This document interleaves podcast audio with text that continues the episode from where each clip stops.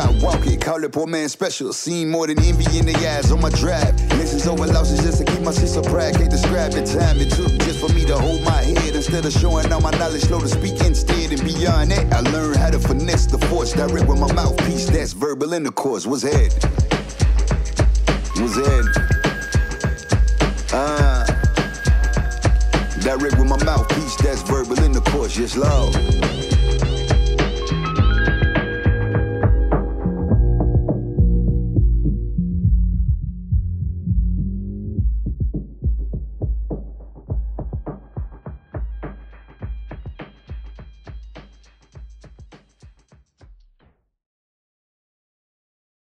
Welcome back, world, to the Verbal Intercourse Podcast. Got your host, Nick Walker, back in the building with you today. Shout out to everybody that's been listening, supporting the podcast, sharing the podcast, subscribing to it on YouTube. Very appreciative over here at Verbal Intercourse. Today, got some very special guests in the in the building. Mr. Sergeant Christian Vance and his mother, Mrs. Vance. Very appreciative to have these two well-spoken individuals in in on my platform today and it's and it's to be a great time. Today we're talking about adolescent and pediatric mental health which is uh, a, a really big deal currently especially we we all reside in Jackson Mississippi where we we we saw a fellow mellow a, a, a fellow Murrah class, classmate, well, not classmate, but uh, a girl that went to Murrah at the time, and she basically committed suicide, which is it, it was very terrible and horrible for me to hear about, especially me and Christian being alums of Murrah. So today, I kind of wanted to talk about that and uh, also talk about what can we do for our children that's that's living in America, in Mississippi, in Jackson, Mississippi as well and talk about what the things that we can do as far as listening to our children and helping them become more health well. So today, um, Mr. Sergeant Christian Vance wanted to introduce you and and you know tell the people a little bit about you. Hey, you guys, I'm uh, Christian Vance Sergeant with uh, JPD. Y'all know me, uh, graduate of Murrah Jackson State. I've known Nick since I was my son's age, probably about 11, 12 years old uh, product of two great parents, and uh, so I had to bring my mom here, who's a a, a uh, mental health professional here, and just you know how my job is, um, just dealing with uh, in a reactionary way. In a reactionary way, a lot of times in my police job, dealing with children who might be struggling with mental health, and then on the other community side, in a proactive way, uh, dealing with um, children that might be struggling with uh, with, with uh, mental health issues. Go ahead, Mama. Good evening, everyone. My name is Sabrina Vance. I'm a LCSW a licensed clinical social worker. I am the owner of Grace for Today LLC. It is a I'm a mental health provider. I have been a mental health provider since 2009. Um, I've had nine years of experience with um, Hinds Behavioral Health Service. Uh, I was for seven for seven of those years. I was a school-based therapist, and then for the last two years, I was the project director of uh, Infusion Metro, which was a program that that had that Hinds Behavioral Health Service has right to help um, children, youth, and their families. I also worked at Brentwood uh, adolescent in the adolescent unit as a therapist. I used to be the manager of the Children's Psychiatric Ward Three Circle at UMMC. And then I decided to start my own practice. And I primarily work with children, youth, and their families, but I also do work with um, adults. Wow. So, so for everybody that's gonna listen, we have very two very well qualified people to talk about this topic right here. And so today I'm gonna just be sitting back, learning and asking questions because these two they they got a, a vast major a vast amount of information. So the the first question I wanted to ask Miss Vance, especially you since since you're a parent, you raised Christian, um, at how early and at what point did you start introducing different different uh, questions to your children about how they were feeling as well as um, what uh like as far as like how they were feeling and how they feel mentally on a day to day basis. Well, I have to say this that um, one of the things with my children when like you know when they come home from school, it's like, "How was your day?" And what did you do today? And they would say nothing. And that was not gonna fly with me. okay, you were at school for eight hours. I need to know what you did during those eight hours. We have we as parents have to keep a line of communication open with our children. We have to be observant. You know, we have to, and, and, and our children today um, are experiencing things that I know you two didn't have to experience, mm-hmm. and I know I did not have to experience. And we, it, you know, that old adage, it takes a village to raise a child. It definitely takes a village to raise children these days. Uh, we have gotten away in the African American community where we would allow other people to say things to our kids when we saw things going on. When I was growing up, um, Miss Sally beat your butt. Mr. Henry beat your butt, mm-hmm. and then you got your butt beat when you got home. But now we don't want anyone saying anything to our children, you know. And so we have got to stop doing that. We have got to be observant. We have got to notice if our child is acting differently than what you were used to, you know, to, to the norm. Mm-hmm. And we cannot allow our children to say there's nothing wrong when we know there's something wrong. We need to be able to offer a safe environment where our children feel comfortable talking to us. You know, we need to stop being our children's friends. Okay, I love my son. He is 33 years old, but he is not my friend. I'm his mama. Okay, I mean, that's just the bottom line. I'm, I'm his mother. Uh, another problem I see is that we don't respect our children. We expect our children to respect us, but we do not respect them. And so, in turn, they're disrespectful. We have some, you know, Christian sees it. I see it. I mean, I've seen it for years. We have some children who have some behavioral issues, some mental health issues. And oftentimes when I would meet the parents, I would see why the children are the way they are. Right. You know, calling a spade a spade. Parents, we got to do better. Yeah, that's that's definitely real. Christian, Christian, I want to hear your opinion about that. Since since you know, one of my favorite things to to watch you do is be a father, as uh, be a father to your own children and be a father to all of the children that's in the, your community as well as the Firm Foundations. So, talk to me a little bit about how do you introduce mental health into into those children because um, like like your mother said these kids these days they dealing with a lot of different things whether it's social media whether it's uh, drugs that they were introduced it's some of the drugs that i see mm-hmm. kids introduced to these days that i didn't even i right. still don't know right you know so so talk to me a little bit about that well um, kids today are definitely overexposed they're overexposed it's a microwave generation. They want everything fast. We give them we give uh, them things everything fast because, uh, quite frankly, in my opinion, our generation has been lazy parents. So when I say us, anywhere between thirty and forty, we just been lazy. You know, as far as letting TV and media and all this stuff raise our kids and put it in front of them to sit down and shut up. And so I can say, you know, from growing up 80s, 90s, 2000s and having two, you know, rock star parents, you right. know, and then becoming a, a, you know a father um, with an amazing wife who's an amazing mother.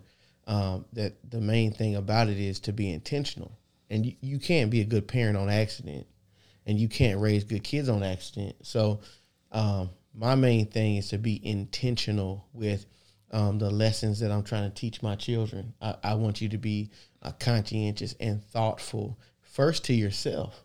You know, because that's how it starts. You can't be, I can't expect you to go out here and be patient and kind and loving and conscientious and thoughtful to everybody else if it doesn't start with yourself. If you're not able to um, look at yourself and see what you need, look at yourself and say, okay, I made a mistake, but I'm still good. I'm still, you know.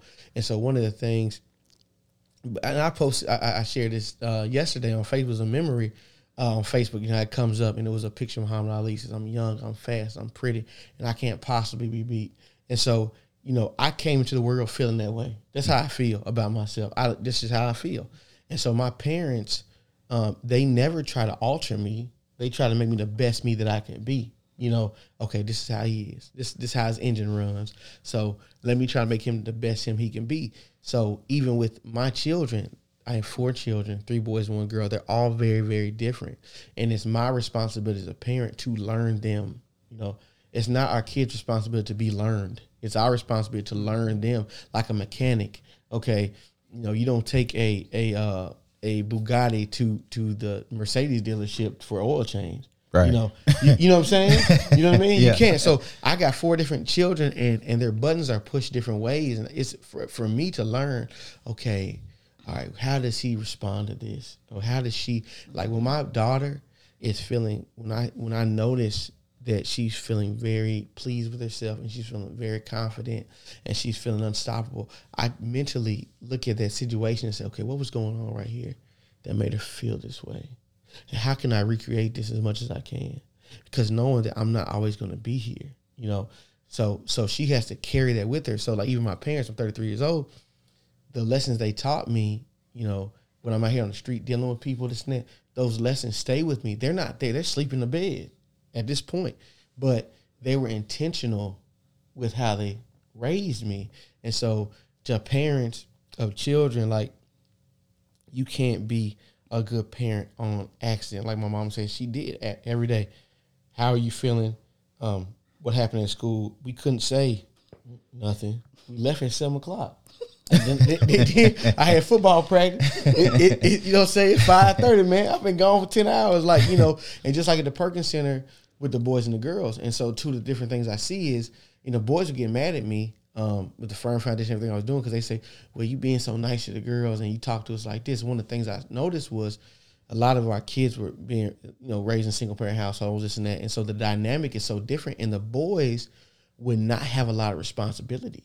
You know, their mothers, it would be it would be lopsided. So the boys get away with murder, this and that. And so whenever time I talk to the young men, I would my my dynamic to them was, uh, what are you doing? What do I need you to do?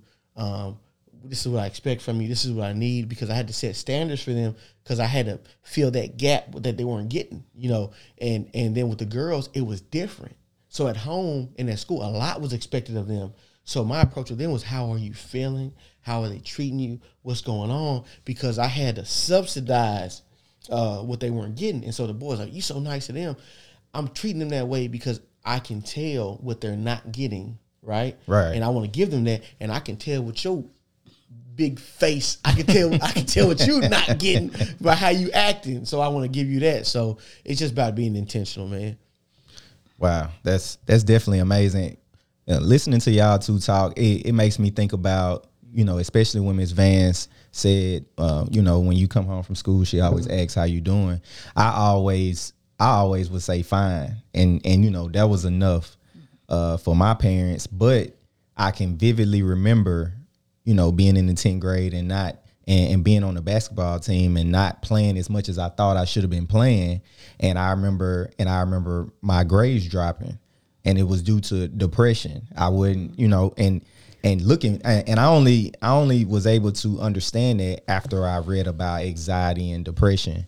Of course, of course, you know, fine wasn't fine wasn't good for you because you literally did this every day. You know, my So let me let me back. You. Oh yeah, go ahead. So I became a therapist. I went back to school when I was 42 years old. Oh wow. I was 42 years old, or maybe 43. I felt like I was too smart not to have a college degree. I'm just being honest. yeah, for sure. And so um, when I graduated from high school at Pro, Provine, I know y'all went to, I went to Provine. Provine I respect I respect Provine. I, I went to I went to Provine High School and um, went to Mississippi Valley State my freshman year to major in psychology. Unfortunately, back in 1979, 1980, Valley State did not have a psychology department. wow. Okay, so there's no way I was going to get a psychology degree. But anyway, we moved to California, had the kids and everything, came on back. So I went to Jackson State. Like I said, I was 42, 43, and got my degree in psychology. Um, and so then I said, and Jackson State only offers a clinical PhD. At that time, I'm 47. I'm not trying to spend five or six more years in school. And, you know, you need a graduate degree. So I had gotten a minor in social work. And so I decided to get my master's in social work. So I actually, I didn't become um, a therapist until 2009. So it was just innately in you that to have those skills to be like, okay, fine isn't enough. Uh, you you kind of got to spill it out for me. Right. I'm, I'm not I'm that way. And even with my students, you know, I don't call them my clients. I don't call them my patients. I call them my students. When I ask them, you know, how are you doing or what's going on, you know, they they want to shake their head. I said, I'm a verb. Miss Vance is verbal. I need to hear some words come out of your mouth. You know, I'm not going to accept that. Um, we have, my husband and I set a high bar for our children oftentimes we were talked about because oh you guys think you're better than everybody else. No that's not it. Right. i set a high bar. They may not achieve it but they were going to you know get up to it. If we we right now are setting low uh, setting a low bar for our children. Um, my son will tell you um, he could bring home d's but if i knew he was doing the very best he could do I'm not gonna have a problem with that. He couldn't bring home a C, and I knew he could do better than that. Nah, brother, that's not gonna work. You know. And so the thing is, I would ask our, you know, my students, you know, about their grades and stuff, and they said oh, I'm passing. I said, they, you know, they said my grades are good. So what do you have? And they say D's. They thought that was okay. Mm. And then our, and the thing is with our parents, and I, I don't want to sound like I'm bashing our parents, but parents, we have got to do better. We are rewarding behavior that is inappropriate. There is no way these children should be having these iPhones, playing these video games. Christian will tell you he couldn't play video games till the weekend. he could not play video games till the weekend. Um, our children, cell phones. Okay, so and I understand why children are having cell phones if it is to com- for communication with the parents, so the parents know where they are.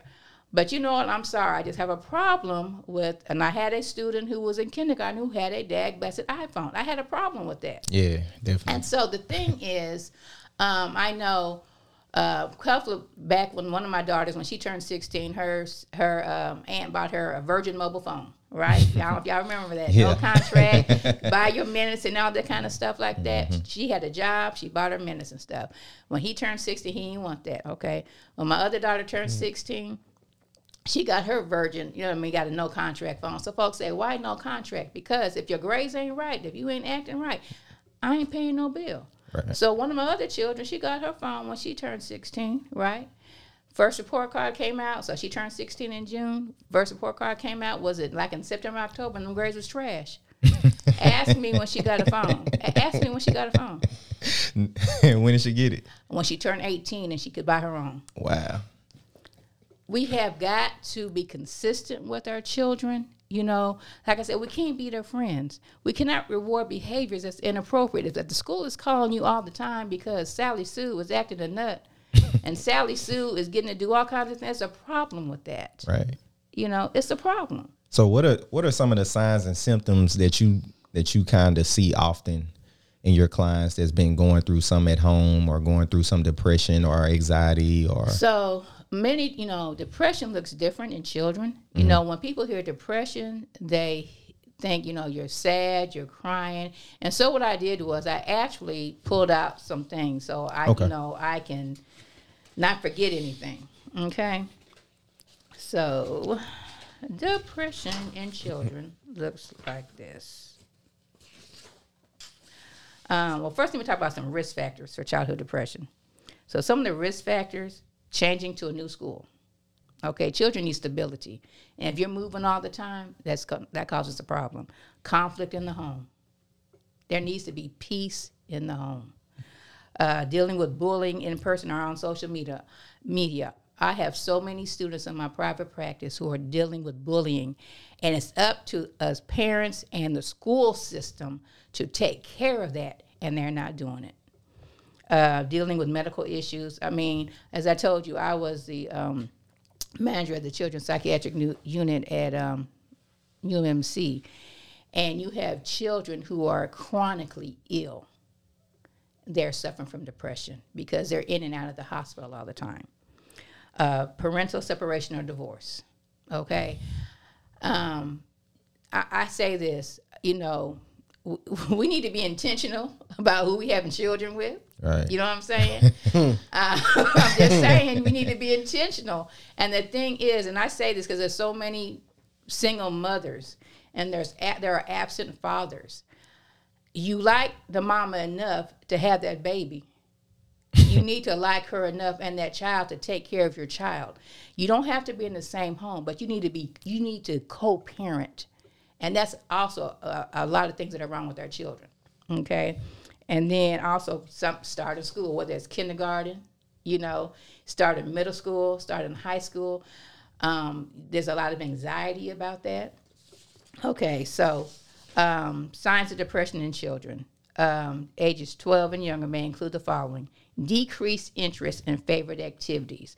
If you know your child likes to watch Cocomelon or what all these shows, you know, all the time and stuff, you know, you can set your clock by it, then all of a sudden They don't they're like not it no doing it, so there's something wrong. Uh, difficulty initiating and or maintaining social relationships. That is so. I can't even think of the word I want to say for our children. Socialization, and I know. I I guess you. I know you guys know this. That when COVID happened, Mm-hmm. and we had um, uh, virtual learning in our schools. Uh, what people fail to realize that maybe they might understand this, but schools is more than just ABCs and one, two, threes. Schools for our children is socialization. Schools where they can do extracurricular activities. For some of our children, because we have such food insecurity in the state of Mississippi, they know they're going to get at least two meals. Okay? And then also, school is also a safe haven for our children who are being abused. You know, they know for seven or eight hours nobody's going to mess with them. Okay? Um, extreme sensitivity, extreme sensitivity to rejection or failure. What we need to instill in our children, we're not perfect. They're going to make mistakes. It is okay. We need to get, I mean, from time they're little bitty, because nobody likes to hear the word no all the time. You know what I mean? But they have to understand that's part of life. So as a parent, you need to talk intentionally talk with your child about, you know, it's okay if um, you didn't get to do A, B, C, or D. You know, it's okay if Sally Sue does not like you. It's okay. Everybody is not going to like you. And guess what? You're not going to like everybody. It's okay. We need to let our children know it's okay. Um, physical symptoms with no medical cause.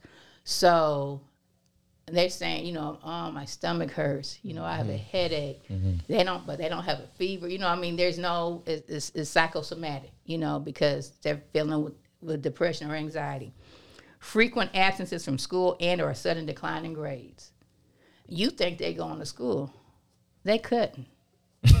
That's what you were talking about. Yeah, Right. see, grades drop. yeah, Yeah. see, I had a sudden, I had a sudden drop in grades in Yeah. tenth grade, and and it was basically just from depression. Mm-hmm. Yeah. And so you need to, our parents, you know, like I say, you got to be intentional. You know, you need to ask questions. Okay, if my son, Nick making all A's, now he making C's and D's, it's a, it's a problem.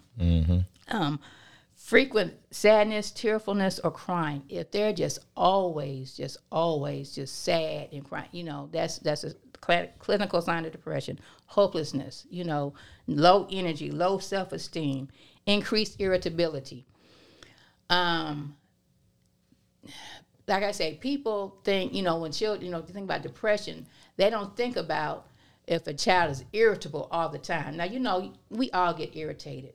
But if that child is constantly, I mean, it seems like nothing is working for them and they're just acting out and stuff, they're irritable, that's a sign of depression.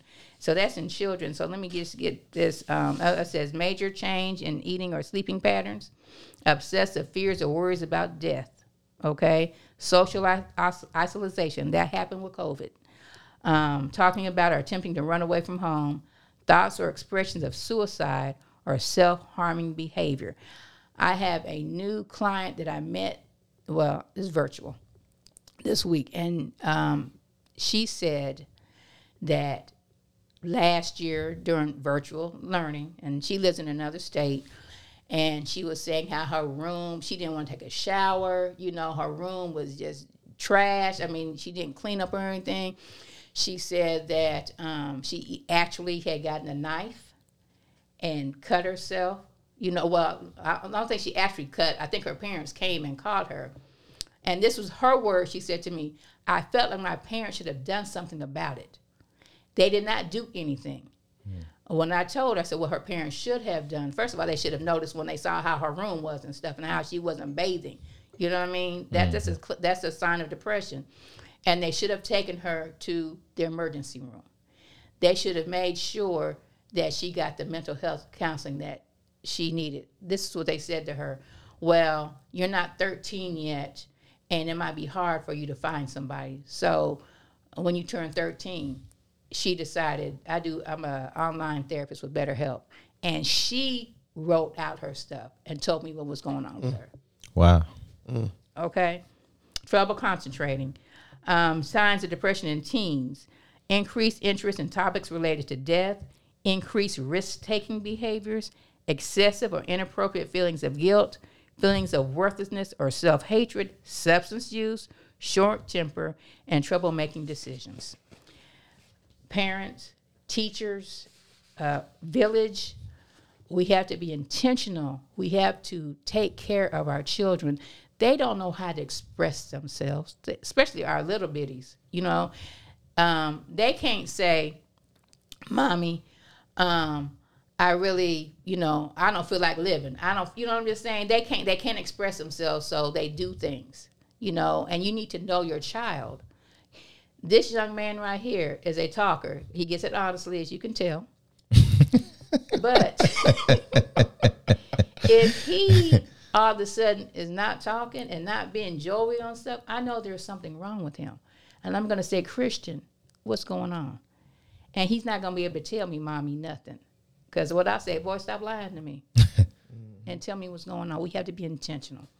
Yes, ma'am. And and I, I thought it was interesting that you brought up the fact of how COVID affected um, adolescents and and, cha- and children because statistics basically say that when when well the pandemic is still going on but during the height of the pandemic how attempted suicides increased Yeah. about like 50% um, especially among uh, young female women Right. which uh, takes me back to this this Mustang student, this Murrah Mustang student who um, killed herself off of uh, Woodrow Wilson and stuff like that. So one thing that I that through my research I often see, well, even even I've been to mental health therapy and all of that, but one thing that I've often saw was the access because I feel like this I feel like the system kind of failed this young woman as it far as no one noticed um even even for her to even get out to school to even do that, you know.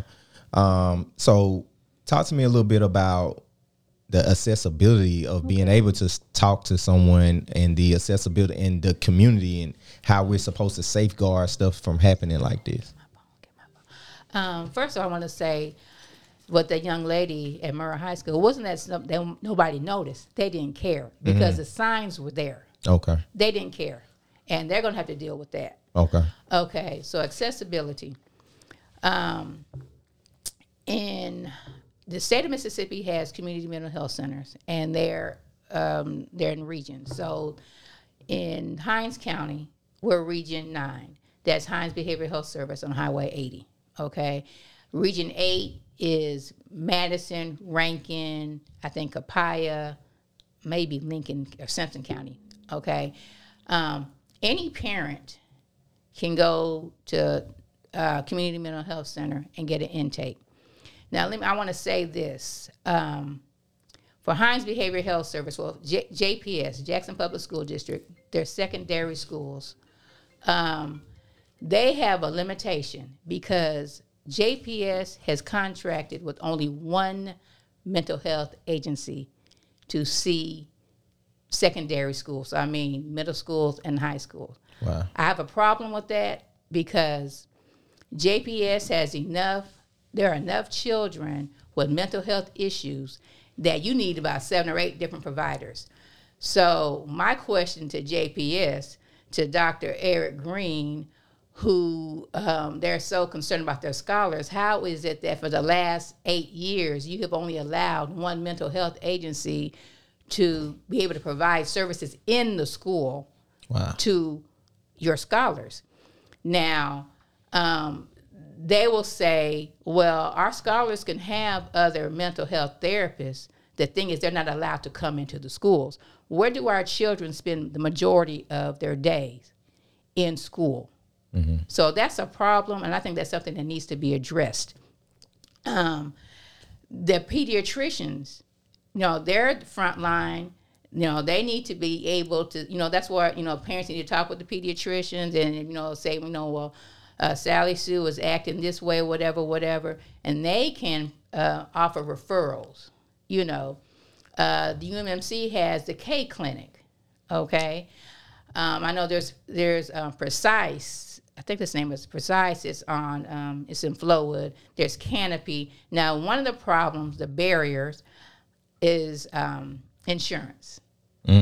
Now, I know the community mental health centers take Medicaid. Okay. Um, but some of these other places only take private insurance.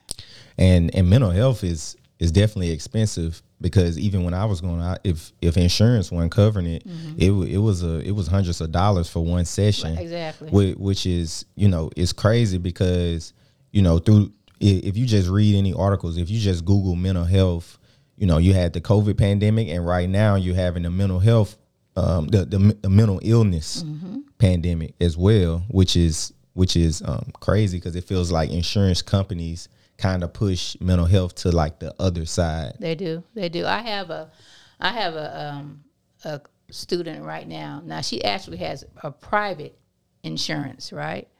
However, I'm not, and I still see her, but I'm not getting paid because the deductible is so high.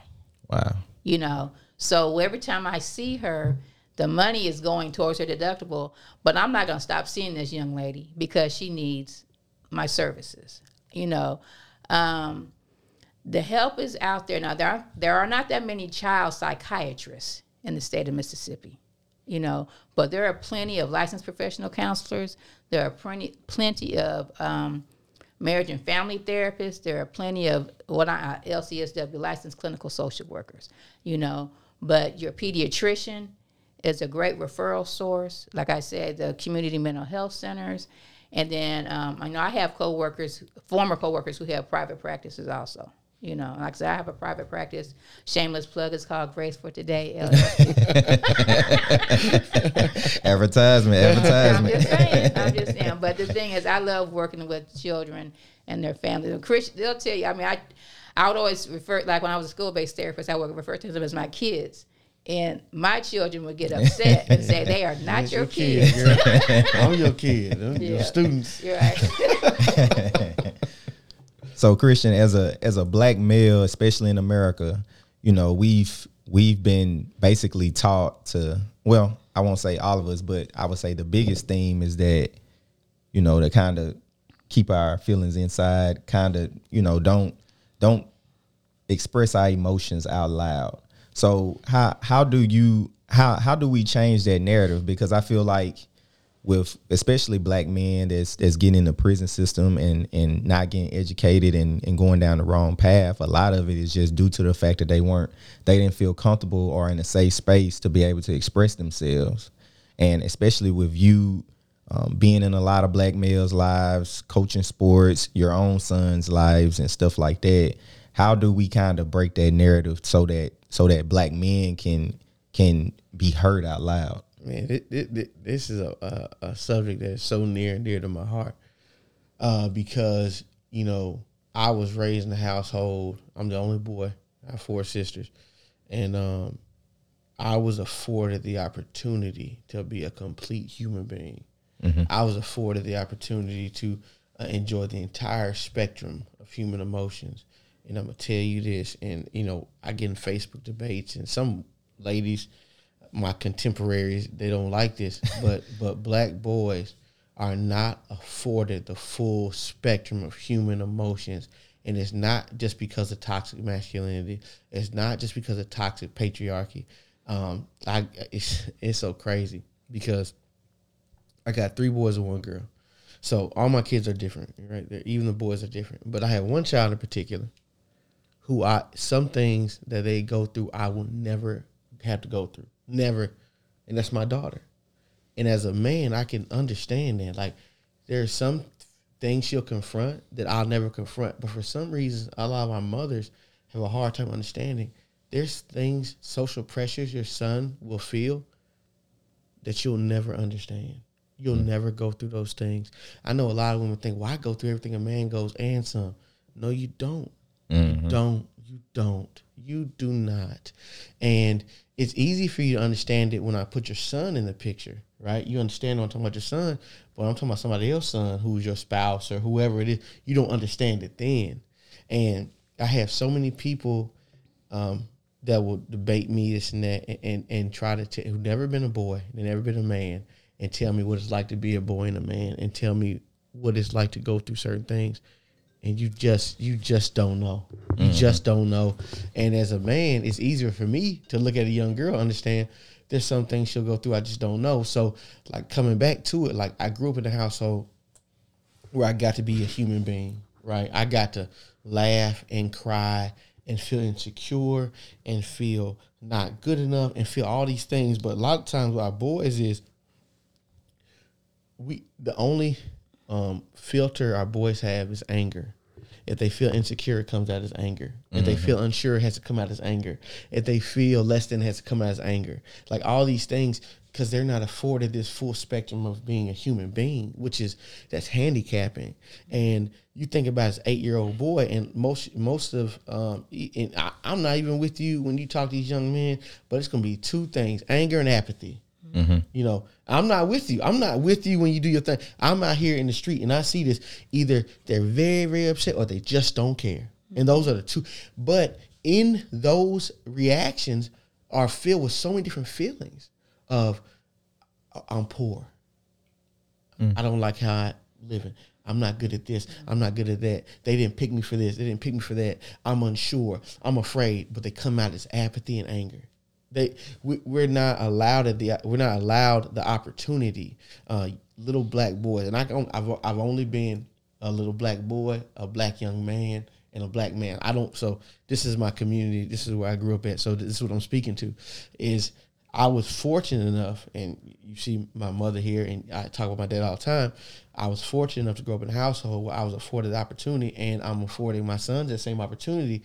Um, but it's like we're not taking accountability, men and women, for the the things we're imposing upon these young black boys. And there's and there and I can talk about young black girls too. There there there are mixed signals. There's things that um, it's got to be confusing to be a young black girl. All these mixed messages you're getting. But right now we're, we're having to be talking about young black boys. If you are a man um, you need to intentionally become a safe space for a boy to express inadequacy for a boy to express fear to a boy for a boy to express not not feeling good enough because he is a human being right? And let him express that and and to and to understand where it's coming from and to reassure him. You you are good enough because i'm telling you something. People who can't fear doubt guilt. Fear doubt and guilt. Evil spirits man. Yeah. they're evil. They're evil um i don't think uh god intended us to you know to feel those things. And people who can't forgive themselves and people who doubt themselves and people um who hold grudges against themselves they treat other people the same way. So if I doubt myself consistently and I never forgive myself, and you know, and I and I always stay in this place of you know I'm not good enough, and I I, I project that to other people, right? And so a lot of times our young boys they don't have a safe space to um, express that, and then you go into adolescence and being a young man, and you get in a relationship with a, with a young lady, and so and she's perpetuating the same thing. When you I, I want to you know I don't feel good enough. I'm having a problem with this. Man stop acting like a girl. This is something that women also tell men. And it, it gets frustrating because I get on social media. I had a young lady and I, I chalk it up to she don't know enough you know and I wasn't going to debate her I wasn't going to debate her she sit there and try to tell me uh, what women are and are not responsible for how women make men feel you know uh, you never been a man you can't I would never dream of getting on social media and telling a woman how men make them feel. I ain't never been a woman. Right. How, how, how am I gonna tell you that? You have to stop thinking that as a woman, I go through everything a man does and something. No, you don't. Right. And if you feel like that, you can't be a good mother to your son. It's impossible. Mm-hmm. Because if I feel that way with my daughter, if I feel inherently it's easy to be a woman, it's impossible for me to be a good father to my daughter. I have to understand that young, beautiful, smart. Ooh, ooh, I love my daughter. Oh my goodness gracious, I love my. Daughter. I love the way her hair smell. I love my daughter. if I look at her and say what inherently is easy to be what she's to become, Mm-hmm. I will shortchange her. I'll shortchange her. I can't. It's hard to become what she's become because she's spectacular. You look at a man and say, "Well, "It's easy to be a man," but you got three sons. You short. It's impossible, and they it, for some reason just don't register. I, I don't know why this don't connect. I don't. I don't know why. I wanted. I wanted to connect so bad, and I, you know, years ago I used to get angry about it. I'm trying to be as good. God is good. I'm trying to be as gracious as I can. You know what I'm saying? I'm trying to be as gracious as I can because I keep on seeing people fail these young men because when they fail, you know, we sit around and tell my wife is is a teacher, my dad's a counselor, my oldest sister is an educator, the next sister's an educator, my mom's a counselor. So I'm a cop. We eh, with a nonprofit. We sit around. You know, these are the conversations. This conversation Yeah. we have. These Yeah. are the conversations I grew up having as an adult in my adult life. I've been a cop since I was 22. You know, so these and so we try to. And I used to tell my mom all the time, "Hey, I ain't no social worker. When I get there, you know what I'm saying? They done kick the door in. I can't be worried about." Your dad How you get some feeling? milk, and I, he didn't come back, and, uh, and we got to go to jail. You know what I'm saying? We got to go to jail. But that's also the reason when I was 26, 27, I started doing the more community things and start coaching, start the Firm Foundation, and you know, guys, I mean, I want to get ahead of the problem. I don't want to be balance uh, reactionary. Abs- Absolutely, absolutely, and it has it has um it bared a lot of fruit. You know, as far as pulling up on scene and and um you know in a bad area, bad with this and that, and two or three people say, "Hey, man."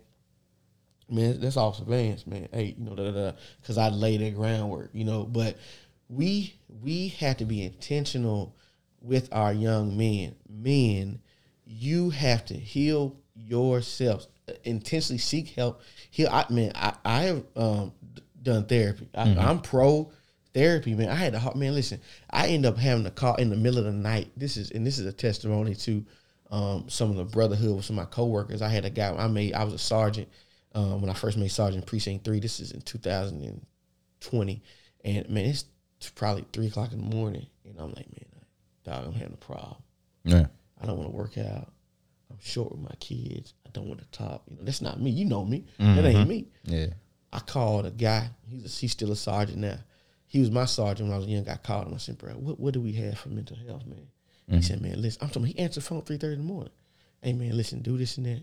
Da da da. Just cover that. Da, da. Cool, man. Cool. So, but I felt comfortable coming to him because he's shown himself that way to me. And if somebody doesn't feel comfortable coming to you, you may have negated being intentional, showing yourself available to them. You know, you have to intentionally make yourself available. So, men, when it comes to our young black men uh, who are um, woefully and criminally neglected, um, you have to be intentional with making yourself a safe space. You can't do it on accident. Even with my kids, I had a hard time with Solomon. It was this time last year, and I I always prided myself being a great father, and I feel like I had um, disconnected with my son because he was you know he's eleven now he's you know he's Yeah. different he's going Yeah. through a different thing now, Yeah. and so he he you know and without I ain't gonna put all the business out there, but but, but you know because he got business now, but but basically he was having some self doubt, and I had to really that was the first time, and I talked to you know my dad about it, and, and my wife and Bradford, and you know I was like man, I, am I a good dad? Like Yeah. you know, but I really I remember, hey, it's my responsibility to learn this boy, and he could have not come to me. That's another thing. That's a victory. Like we gotta change what we think victories look like. You know what I'm saying? Just because your child having a problem and they come to you, that's not a defeat, bro. That's a victory. Any anybody that comes to you with a problem, that's not damn. We lost. That's not a loss. That's a victory because you showed yourself so caring, so loving, so intentional that they thought, okay, this is a safe space, man, and I can come to this person and talk to him. And so, as black men, we got to, and I believe in me. I'm tough now. I'm Yeah. a bad mother. Yeah. You know, I'm We tough. hear- we Yeah, hear all the time. Hey, hey, oh God, hey, lock me in a room with him now. But I am a complete person, man. To be the lion and the lamb is is is the goal. To be both of those things simultaneously. To be ferocious and courageous and, and competent and compassionate, and you know all these things all together at the same time. And that's what we want our young men to be. Really, that's what we want our young men to be. Because that's when you have a daughter, you want your daughter to marry a joker like that. You Right. really do. Right. You really, really do. To somebody that's patient and compassionate, but at the same time is ferocious when they got to be. And you want that balance, but we focus on all this other bull crap. We have to make sure they're healthy on the inside. And ladies, women, you have to let men be people, complete human beings, not just your son. Not, Right. not just little Roscoe. I know you love him. I know you love him. He a third grader in Spain. That's that's my baby. Yeah. That's he got an iPhone and a PlayStation Five and all that gold chain on gold chain. You know all that. You got to let somebody else son be a complete person. You know, and the same thing with fellas. We have to intentionally uh, be open and love and understanding and compassion, all those things. But we can't be that way for somebody else if we can't forgive ourselves, if we don't feel worthy, if we can't uh, face our fears and our shortcomings. So we have to deal with ourselves first as men to be able to deal with our young black men and women as mothers, as compassionate and patient as you are with that little snot nose boy you got. You need to be that compassionate and patient with somebody else's son, you know, because he's a person too. So, like I said, I am uh, long winded. Like Oh, nah. mom and dad. nah, it's hey, hey, that that was powerful, man. You know, I I want to say I'm very appreciative to have y'all on the podcast today, uh, Mr. Vance and Mrs. Mrs. Well, Christian Vance and Mrs. Vance. I wanted to make sure that I got that right because you might you might get it on video, you might listen to it. but yeah, man, hey, everybody keep supporting Verbal Intercourse Podcast. We're gonna close it down on those powerful words by Christian Vance, and we out. Peace.